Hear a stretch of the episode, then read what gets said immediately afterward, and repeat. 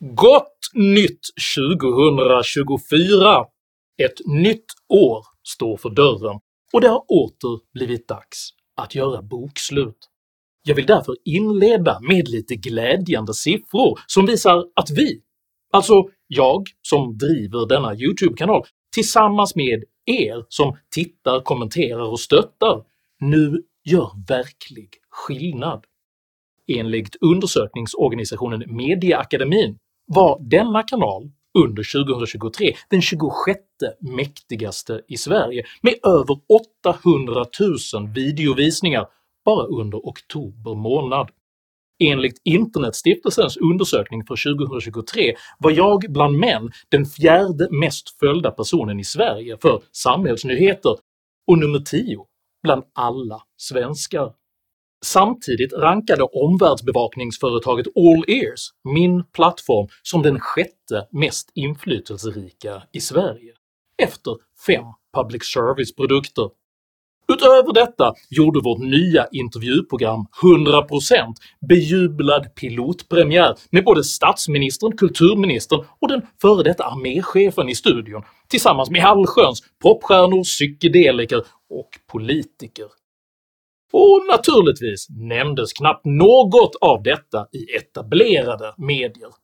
Journalister frågar mig däremot återkommande om jag tänker fortsätta att hålla på. Mitt besked är tydligt, jag tänker inte bara fortsätta utan jag har dessutom ambitionen att växa ytterligare. Intervjuprogrammet 100% återkommer under 2024 med en hel säsong av spännande och kontroversiella gäster, och eventuellt kommer vi att kunna lansera ännu ett, än så länge hemligt, intellektuellt nytt debattprogram också. Så gillar ni mina filmer, gillar ni våra planer och gillar ni att de facto utgöra en växande demokratisk motkraft till ett mediokert och salongsaktivistiskt journalistiskt etablissemang då ber jag er att även stötta denna kanal ekonomiskt med en frivillig donation genom något av betalningsalternativen här nedanför. För tillsammans gör vi nämligen nu skillnad som syns i både opinion och politik, även om somliga vägrar låtsas om det.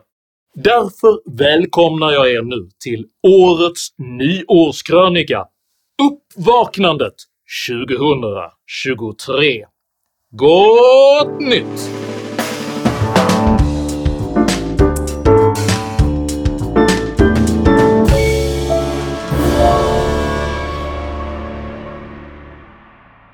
Ett uppvaknande är en komplex process som ofta inleds med en sensorisk retning.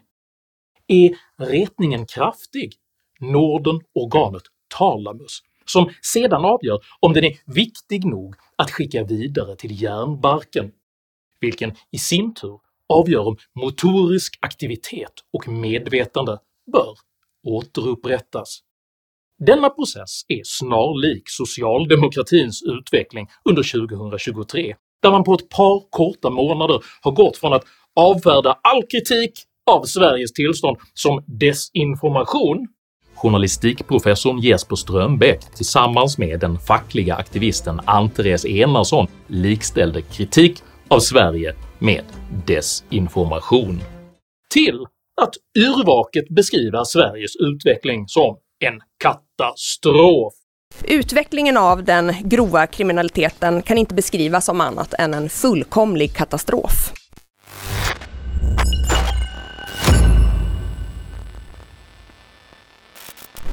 Året inleddes med att korruptionsbekämpningsorganisationen Transparency International fastslog att Sverige nu är Nordens näst mest korrupta land, vilket kort därefter bekräftades när en allvarlig korruptionsskandal avslöjades inom Socialdemokraternas bildningsförbund ABF. I veckan släppte den ansedda korruptionsbekämpningsorganisationen Transparency International sitt årliga korruptionsindex vilket visar att Sverige nu är det näst mest korrupta landet i Norden. För bara någon timme sedan släppte organisationen Transparency International sin årliga, sitt årliga korruptionsindex och Sverige hamnar på sin sämsta placering på över tio år. Sverige är nu det näst mest korrupta landet i Norden, bara Island är sämre. I linje med denna illavarslande utveckling avsattes i förra veckan Botkyrkas kommunstyrelseordförande Ebba Östlin under närmast kuppliknande former. Östlin hade under förra året stängt ner tre fritidsgårdar och fyra fritidsklubbar i studieförbundet ABFs regi efter att det hade uppdagats att de anställt brottsdömda för att arbeta med ungdomar, att våldsdåd och droghantering hade förekommit i lokalerna, att bidrag ska ha använts på ett felaktigt sätt samt att medlemmar i det kriminella Vårbynätverket vistats i lokalerna iklädda skyddsvästar. Härvan kring Socialdemokraterna i ABF i Botkyrka växer. Enligt uppgifter de senaste dagarna har partitoppar känt till problemen med ABFs kopplingar till kriminella. Det har ju beskrivits som en kupp. Delar du den bilden? Jag delar överhuvudtaget inte den bilden och jag tycker det är djupt sorgligt att den bilden försöker sättas. Andra medier har även rapporterat om att personer med kopplingar till gängkriminalitet skulle ha varit på plats vid mötet. Jag tycker det är väldigt allvarliga anklagelser och jag tror vi är ganska många som känner oss väldigt kränkta över att måla upp det så svepande. Enligt uppgifter till pressen ska dock ett 50-tal helt nya partimedlemmar ha infunnit sig till omröstningen, varav många sades varken kunna tala svenska eller ens verkade veta vad de egentligen gjorde där. Utöver detta ska män med kopplingar till gängkriminalitet ha medverkat vid bortröstandet. Denna omskakande bild av ett folkhem under angrepp stärktes under försommaren av en hel serie koranbränningar där polisen backade undan för att undvika okontrollerbara upplopp. Så här såg det ut utanför den svenska ambassaden i Bagdad i eftermiddags. Stämningen var mycket uppretad. Det var gårdagens koranbränning i Stockholm som demonstranterna protesterade mot. Och Sveriges Television beskriver konsekvent kravallerna som protester och våldsverkarna som demonstranter. Protesterna mot koranbränningen fortsätter. Eskalering av protester. Demonstranterna protesterade. Protesterna. Och folk vill inte låta honom bränna koranen där. Så det är klart folk plockar upp någon sten, någon tegelsten eller någonting och börjar kasta. Det var en medveten taktik av polisen att inte gripa förövarna på Rosengård. Kritiken mot polisens insats växer. Många av de boende undrar varför polisen inte ingrep mot dem som kastade sten och eldade bilar i söndags. Det är viktigt att när vi jobbar i en så här pass komplex situation som vi gör när vi jobbar med en folksamling på en plats som Rosengård så är det viktigt att vi analyserar vilken plats vi befinner oss på och vilken kontext. Så att eh, även de som utgör åskådare i detta fallet till, eh, vid sidan av våldsverkarna utgör en del av en folksamling som eh, kan göra att en situation eskalerar på ett sätt som blir okontrollerbar. Jag förstår att det är läskigt och folk som kastar sten men ska det vara så att man kan samla ihop hundra personer och göra vad man vill? Socialdemokratins reaktion på denna utveckling var dock inte att försvara demokratin utan istället att ifrågasätta de demokratiska yttringar som extremisterna tog till våld för att stoppa. Den bästa vägen framåt nu, det vore väl om Jimmy Åkesson helt enkelt sa till sina medlemmar eller sympatisörer att de skulle sluta bränna Koranen. Yttrandefriheten är inte oändlig, den är begränsad. Du får inte stå och heila här nere i Almedalen. Men om samma person lindar in en koran i bacon och bränner upp den på muslimernas heligaste dag, då får du polisskydd. Är det där vi drar gränsen för yttrandefriheten? Är det precis där den ska gå? Har vi verkligen tänkt igenom det här? Eller är det så att vi också ska skydda den muslimska minoriteten? Men redan här började den sensoriska retningen att skapa större reaktioner inom den socialdemokratiska organismen.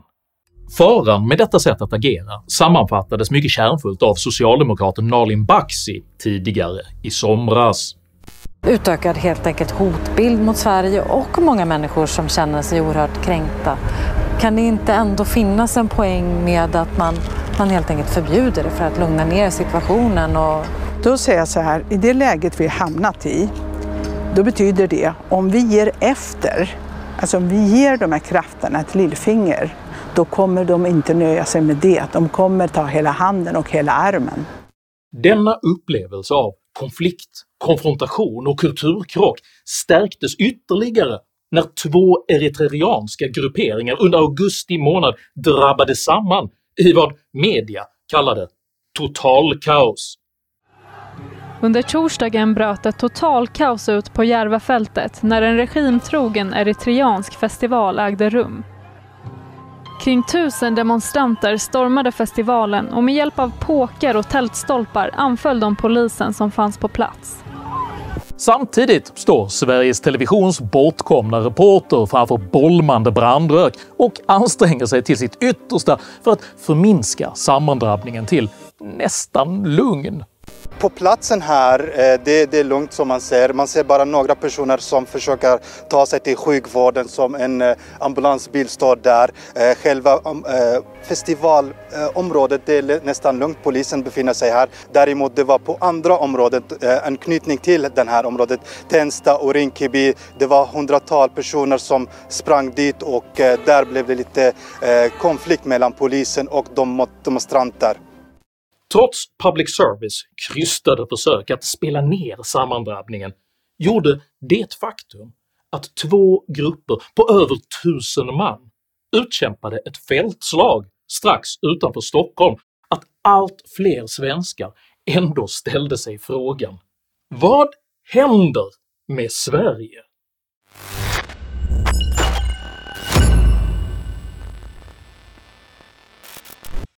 Knappt hinner frågan om vad som händer med Sverige gå från en sensorisk retning till att nå sambandscentralen Talamus förrän en organiserad kriminell våldsvåg utan tidigare motstycke utbryter i hela Sverige.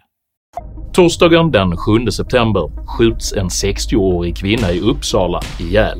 Hon uppges vara mor till en gängkriminell person. Den 10 september beskjuts en lägenhet i Uppsala Dådet uppges vara riktat mot anhöriga till gängkriminella. Måndagen den 11 september hittas en 13-årig pojke skjuten till döds i ett skogsområde i Haninge. Polisen utreder kopplingar till kriminella nätverk. Morgonen den 12 september hittas en man i 25-årsåldern skjuten till döds i en trappuppgång i Uppsala. Enligt polisen var han inte den tänkta måltavlan. Under kvällen samma dag skjuts en man i 20-årsåldern ihjäl i Sollentuna norr om Stockholm. Onsdagen den 13 september beskjuts ännu en bostad i Stenhagen i Uppsala. Polisen uppger sig ha arresterat en pojke för dådet. Morgonen den 14 september beskjuts en lägenhetsdörr i Norrköping. Fyra personer grips för mordförsök och grovt vapenbrott. Kvällen den 14 september skjuts en 17-årig pojke till döds i Västertorp. Senare samma kväll beskjuts ett radhus strax söder om Stockholm. En pojke i tonåren anhålls för dådet. Fredagen den 15 september beskjuts ännu en lägenhet i Norrköping. Tre unga kvinnor och en man mellan 17 och 21 års ålder grips. Tre uppges vara kopplade till gängkriminalitet och anhålls Senare samma dag detonerar en bomb vid ett flerfamiljshus i Upplandsbro. Händelsen uppges vara kopplad till gängvåld. Lördagen den 16 september skjuts en 40-årig man till döds i Vällingby i västra Stockholm. Söndagen den 17 september detonerar en bomb vid en villa i Nyköping. Händelsen kopplas till gängkriminalitet. Måndagen den 18 september beskjuts en lägenhet i ett flerfamiljshus söder om Stockholm. Senare samma kväll beskjuts ytterligare en lägenhet i samma område. Under natten mot den 19 september beskjuts en lägenhet på Lidingö. Denna katastrofala utveckling är unik för just Sverige. Redan för fyra år sedan meddelade rikspolischef Anders Thornberg att antalet sprängdåd i Sverige saknade internationell motsvarighet. Sprängningar är ett tillvägagångssätt som på kort sikt har ökat i användning Vi ser ingen motsvarighet internationellt och det är en oerhört komplex utmaning för svensk polis. Året efter fastslog även Brottsförebyggande rådets undersökning “Dödligt skjutvapenvåld i Sverige och andra europeiska länder” att Sverige nu hade Europas per capita högsta antal dödsskjutningar. På 20 år har Sverige gått från botten till toppen i den dystra statistiken över hur många som varje år skjuts till döds räknat per invånare. Samtidigt som dödligt skjutvapenvåld minskat i övriga Europa så har utvecklingen i Sverige gått i motsatt riktning. Här har det istället ökat kraftigt. Två år senare slog Sverige rekord i antal dödsskjutningar med hela 63 döda på ett enda år. Sverige aldrig tidigare haft så många dödsskjutningar ett enskilt år som i år. Och årets skenande våldsutveckling beskrivs av både statsministern och av rikspolischefen som att den saknar motstycke. Ja, det har varit en vecka som präglats av gängvåld på ny nivå. Uppsala har i veckan hamnat i centrum för en våldsvåg som enligt statsministern och rikspolischefen saknar motstycke. Parallellt med denna våldsvåg framkommer även allvarliga indikationer på att Sveriges rättsväsende och rättsvårdande myndigheter har infiltrerats av organiserad brottslighet. Den organiserade brottsligheten håller på att infiltrera hela det svenska samhället.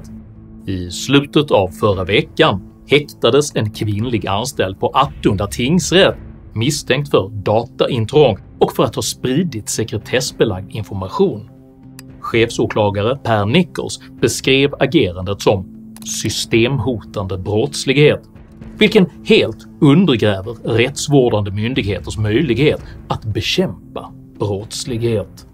Grovt brott mot tystnadsplikt men också grovt dataintrång.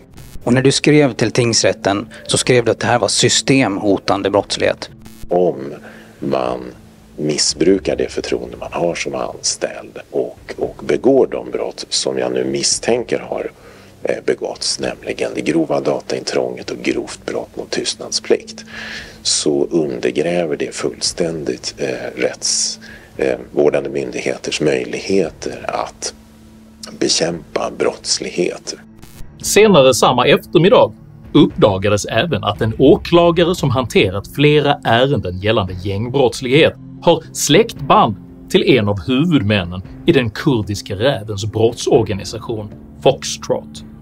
Och en åklagare som utrett flera gängrelaterade dåd kopplade till Foxtrot-nätverket har släktband till en av huvudpersonerna i den pågående våldsvågen. Nyligen slog fotbollsklubben AIK larm till föräldrar om att gängkriminella i skottsäkra västar rör sig kring planer där barn och ungdomar tränar fotboll. AIK Fotboll slår larm till föräldrar vars barn spelar i klubben. Eh, klubben oroas av att kriminella dykt upp vid träningsplaner iklädda skottsäkra västar och försökt kontakta de unga spelarna. En 13-åring bland annat ska ha fått frågan om han ville tjäna extra pengar eh, genom att lämna över ett paket. Polisen vittnar nu om en utbredd rädsla hos fotbollstränare som inte vet vad de ska göra när de inför barnen utsätts för hot från gängkriminella unga som uppvaktas av kriminella på det här sättet. Hur, hur förvånad är du över det? Nej, det har pågått ett tag och jag har fått in ganska många samtal eh, runt just detta problemet under flera år. Jag har varit ute på ett, ett flertal sådana här fall och träffat livrädda fotbollsledare då som eh, inte vet vad de ska göra och de har försökt göra någonting och blivit hotade. Men det viktigaste är att föreningarna får eh, stöd från eh, både polis men också olika former av idrottsförbund och även då kommunen som kanske är ägare av anläggningen och även har då ett brottsförebyggande ansvar nu. På samma sätt kommer nu även vittnesmål om att så kallade HVB-hem, som ska hjälpa ungdomar med svåra hemförhållanden, nu blivit rekryteringsplatser för de kriminella gängen. Och många av de barnen som häktas de har tidigare bott på HVB-hem i en miljö där risken ökar för att de ska rekryteras av kriminella gäng. Utsatta barn omhändertas och placeras på bland annat HVB-hem som en skyddsåtgärd. Men trots det ser vi nu flera fall på hur de istället dras in i allvarlig brottslighet. Denna situation sätter åter den pågående infiltrationen av studieförbundet ABF i blixtbelysning och socialdemokraternas partiledare Magdalena Andersson tvingas desperat att slå ifrån sig. Och bakgrunden är en konflikt i partiet efter att man stängde fritidsgårdar som ABF drev i Botkyrka efter att gängkriminella vistades i de här lokalerna. Har du förtroende för ledningen i Botkyrka nu när ett 50-tal medlemmar alltså lämnat partiet på en vecka? Jag ska säga, jag, det, vi har ju 290 kommuner och som partiledare har, känner ju inte jag och vet inte exakt vad som händer i varenda av de här kommunerna. Det här är ju ändå en fråga som har pågått i ett och ett halvt år. Det är så länge sedan eh, eh, som det här uppdagades. Alltså, du har haft lång tid på dig att bilda dig en uppfattning om vad som händer där. Ja, det är klart att jag vet vad, att jag har en inblick i vad som händer i Botkyrka. Men vad som ligger till bakom just det här eh, avhoppet som har kommit nu den här veckan. Eh, det har ju, så att säga, jag har jobbat ganska mycket just med säkerhetsläget under den här veckan. Samtidigt blir den folkliga opinionen allt mindre benägen att acceptera denna typ av undanflykter, relativiseringar och överslätanden. För många människor börjar nu bli rädda på riktigt. Det känns jätteläskigt för det är extremt nära där jag bor. Med kulhål i huvudet och blodet rinner. Och... Snart tänker jag flytta härifrån. Jag vill inte stanna här. Det är tydligt att man inte är säker någonstans i det här samhället längre. Det är lite obehagligt naturligtvis. Det finns inte några ord längre kvar. Inte vara ute på kvällen för att det, det är osäkert. Jag går knappt ut på kvällarna längre. Jag är rädd att man ska bli skjuten. Det kommer in på bara skinnet, känner man. Det är skjutningar varje dag här i stan nu. Ett folkligt uppvaknande av denna typ kan inte Sveriges största parti vifta bort som rasistisk alarmism, och signalen skickas därför nu till järnbarken att socialdemokratin måste vakna eller gå under.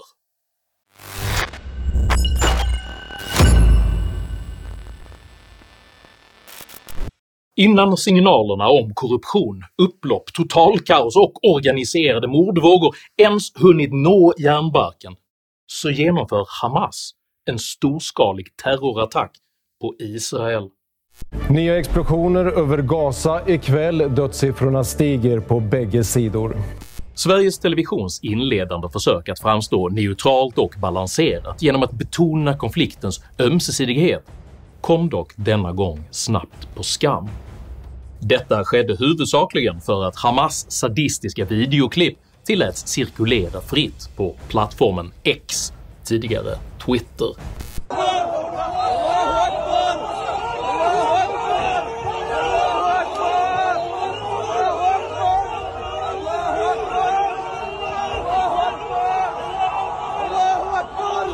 Dessa groteska bilder där Hamas-terrorister alltså bland annat skanderar “Allah är stor” medan de spottar på en mördad civil ung kvinna gjorde det politiskt omöjligt att relativisera angreppet.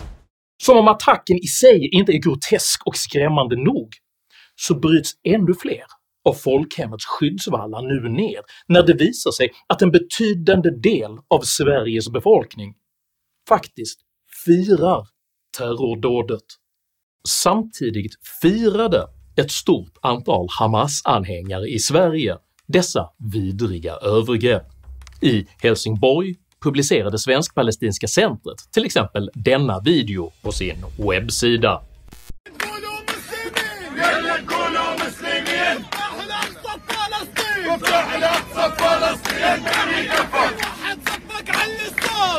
Och i Malmö körde en flera hundra meter lång bilparad flaggviftande och tutande genom stan, vilken avslutades med fyrverkerier.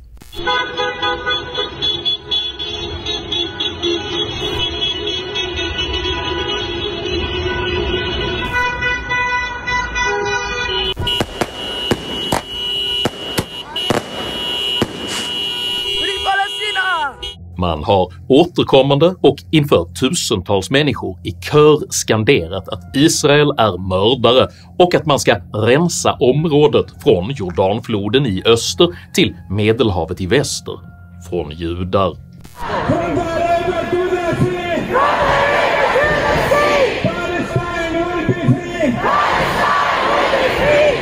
När Socialdemokraterna på ett helt rimligt sätt sedan försöker markera avstånd mot terrororganisationen Hamas angrips de med både hat i sociala medier och med burop i det offentliga rummet. Under söndagen publicerar så Magdalena Andersson ett helt rimligt fördömande av Hamas terrorhandlingar mot civila israeler.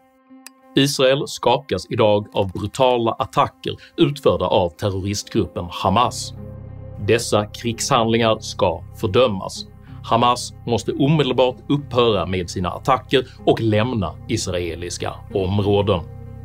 På några få timmar fylls hela inläggets kommentarsfält med över 2000 hatiska kommentarer, varav många uttrycker förbittrad chock över att kritik av Hamas terror kommer från det socialdemokratiska parti som man själv upplever sig tillhöra. Och du ska påstås vara socialdemokrat. Där försvann min röst på dig. Ser ingen skillnad på dig och Kristersson. Ursäkta, men detta var det sjukaste jag läst av en socialdemokrat. Länge leve Palestina. Detta är alltså en betydande del av den moderna socialdemokratins väljarunderlag. Och detta är ett självförvållat problem. För i valet mellan ett krympande väljarstöd och att bygga lojaliteter med tveksamma grupperingar så valde Socialdemokraterna i tysthet det senare. Palestinier ska inte straffas för Hamas terrorhandlingar. Och det är just det som händer nu.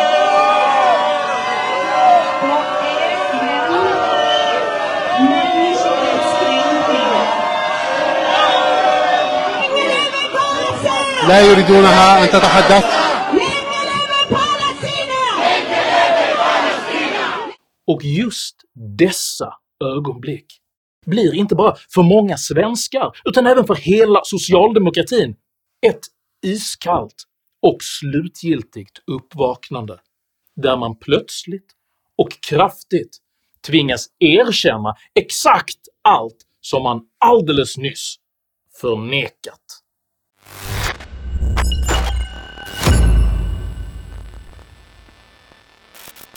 Hur kunde det bli så här?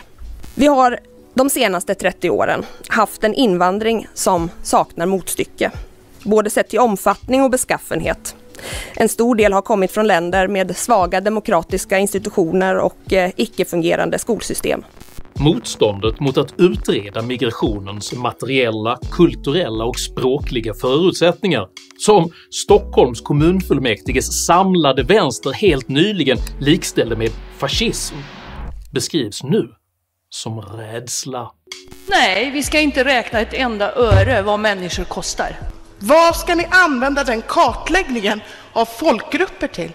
Ja, vad ska ni ha den här informationen till? Och till slut, det blir så extra talande när Per Osmer slutar med att hänvisa till Vilfredo Pareto.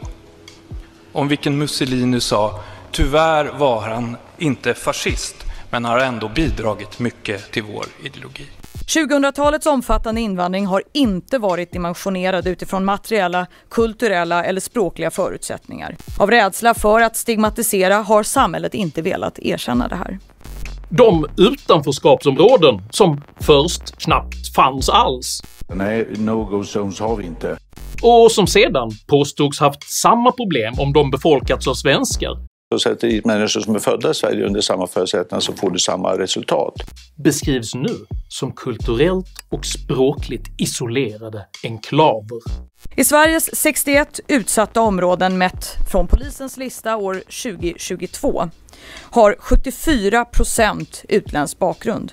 Och det här gör ju att det svenska språket delvis har försvunnit på vissa förskolor. 2000-talets omfattande invandring har inte varit dimensionerad utifrån materiella, kulturella eller språkliga förutsättningar. Av rädsla för att stigmatisera har samhället inte velat erkänna det här. Trots att det naturligtvis är välkommet att socialdemokratin slutligen bestämt sig för att erkänna den verklighet som vi andra har levt i under många, många år, så accepterar man inget som helst ansvar för den uppkomna situationen. Magdalena Andersson menar istället att samhällsklimatet gjort det omöjligt att föra en ansvarsfull migrationspolitik och skyller ifrån sig på det enda parti som faktiskt konsekvent påpekat problemen. Fanns det en rädsla att lägga fram politik på området för att på så vis förknippas för mycket med SD? Ja, när SD klev in i den nationella politiken 2010 behövde alla partier markera mot dem. Det har omöjliggjort en seriös integrationspolitik och debatt.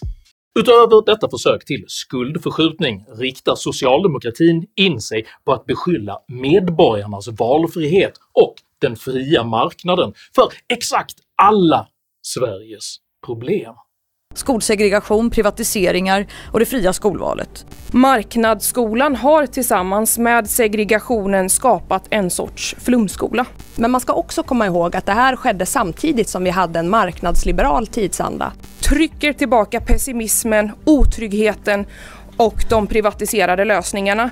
I Expressen upprepade Reda detta budskap än mer resolut. Vi behöver verkligen fundera på hur vi beblandar hela befolkningen. Enligt Redar kommer det att krävas kraftfulla förändringar om Sverige ska bli mer sammanhållet, däribland att göra upp med en liberal ekonomisk politik, stoppa marknadiseringen av skolan och bryta bostadssegregationen. Det är tydligt vad socialdemokraterna kommer att angripa under det kommande året. Inte de verkliga problemen, inte förövarna och inte missbruket av välfärdssystemen, utan de laglydiga medborgarnas rätt till fria val.